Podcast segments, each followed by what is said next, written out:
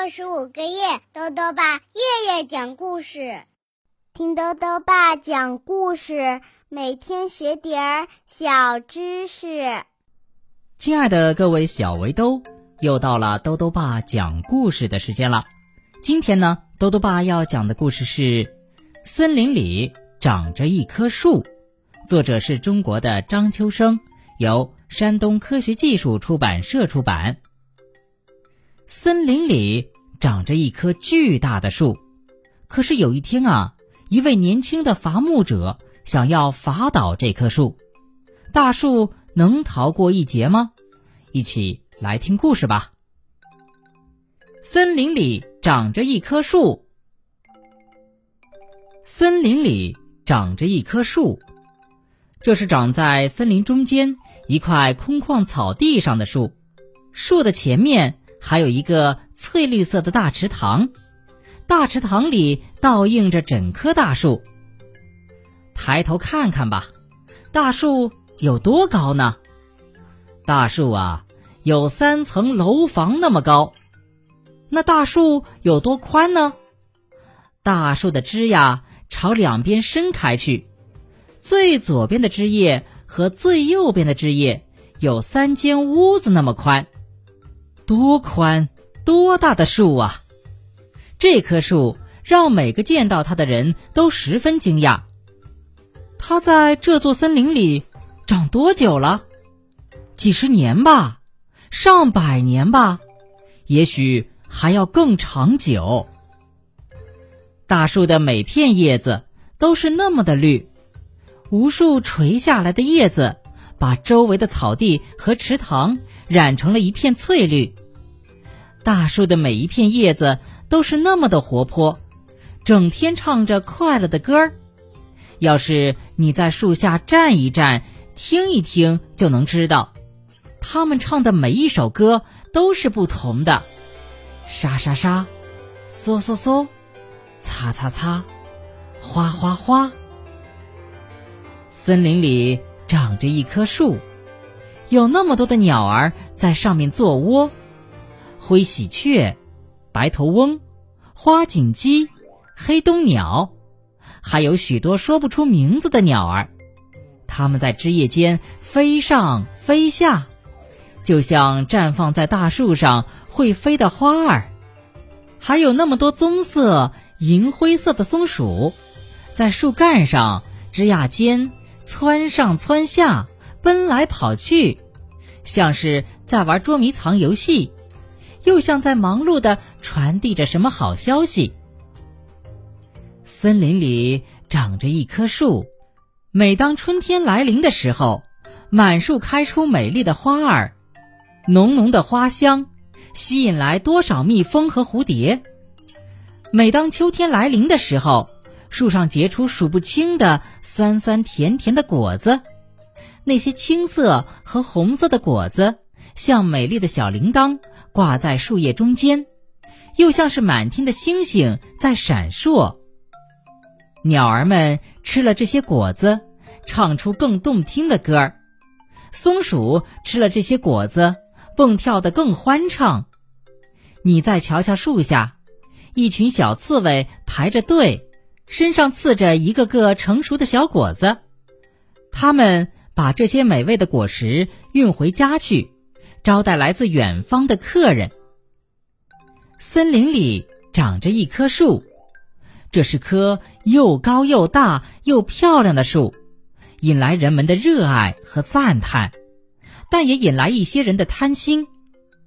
有一天，一个年轻的伐木者看中了这棵树，他想，要是伐倒这棵树，他能得到多少上好的木料啊！他能用它来盖房子。做家具，大树茂密的枝条，若是能放在他小屋的壁炉里，就可以一个冬天都跳跃着暖暖的火焰。就在年轻的伐木者举起利斧准备砍树时，从森林里走来一位仙女。仙女对伐木者说：“你要砍树的话，必须先数清这树上有多少枝条。”有多少绿叶？有多少松鼠？有多少鸟儿？要是你做不到这一点，我就把你变成树下的一堆枯叶。”伐木者吓坏了，他说：“树那么高，我抬头都看不清，怎么数呢？”仙女说：“你可以坐在池塘边，低着头数。”伐木人觉得这倒是个比较省力的好办法。面对着大树在池塘里的倒影，他数了起来。日出，日落。年轻的伐木者都没有离开那里。渴了，他喝池塘里的水；饿了，小刺猬们会给他送来大树甜蜜的果子。伐木者一连数了七天八晚，他对仙女说：“我数了大树的枝条，有九百九十九根，可是还没有数清；我数了大树的绿叶，有九千九百九十九片。”还没有数尽，我数了树上的小松鼠，九十九只，还不断有新的小松鼠诞生。我数了树上的鸟儿，有九百九十九只，还不断有各种鸟儿飞来。你准备举起斧子砍树吗？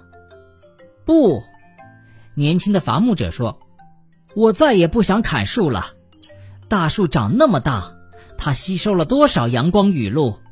大树的每片叶子、每根枝条，都给松鼠、鸟儿，也给我们带来关爱。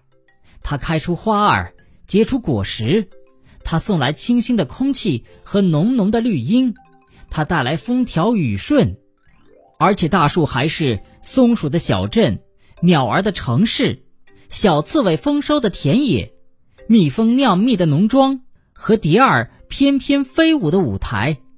我不能摧毁这美好的一切啊！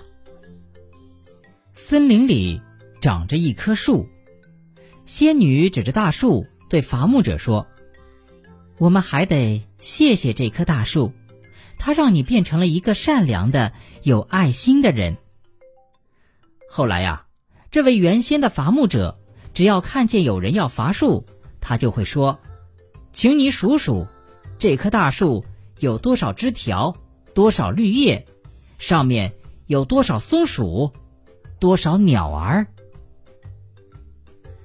好了，小围兜，今天的故事到这里呀就讲完了。下面呢又到了我们的小知识环节。今天啊，多多爸要讲的问题是：钻石是世界上最硬的物质，为什么也会摔坏呢？多多爸告诉你呀，一八一二年。德国矿物学家摩斯提出了一个硬度标准，根据矿物被刻画时产生划痕的难易程度，分为十级，最容易留下划痕的为一级，最难的为十级。钻石就是难度为十级的矿物，被认为是地球上最坚硬的矿物。但是，钻石并不是坚不可摧的，钻石内部啊有着天然形成的层。沿着这个层就很容易断开，钻石的切割就是应用了这个原理。如果钻石掉到地上，恰巧着力点正好和这个层重合，那么这颗钻石就有可能会碎掉哦。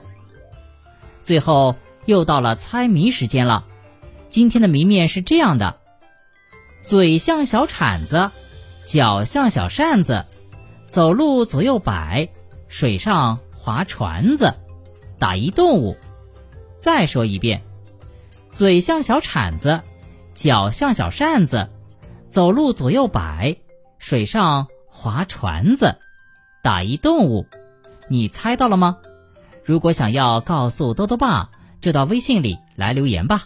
要记得多多爸的公众号哦，查询“多多爸讲故事”这六个字就能找到了。好了，我们明天。再见。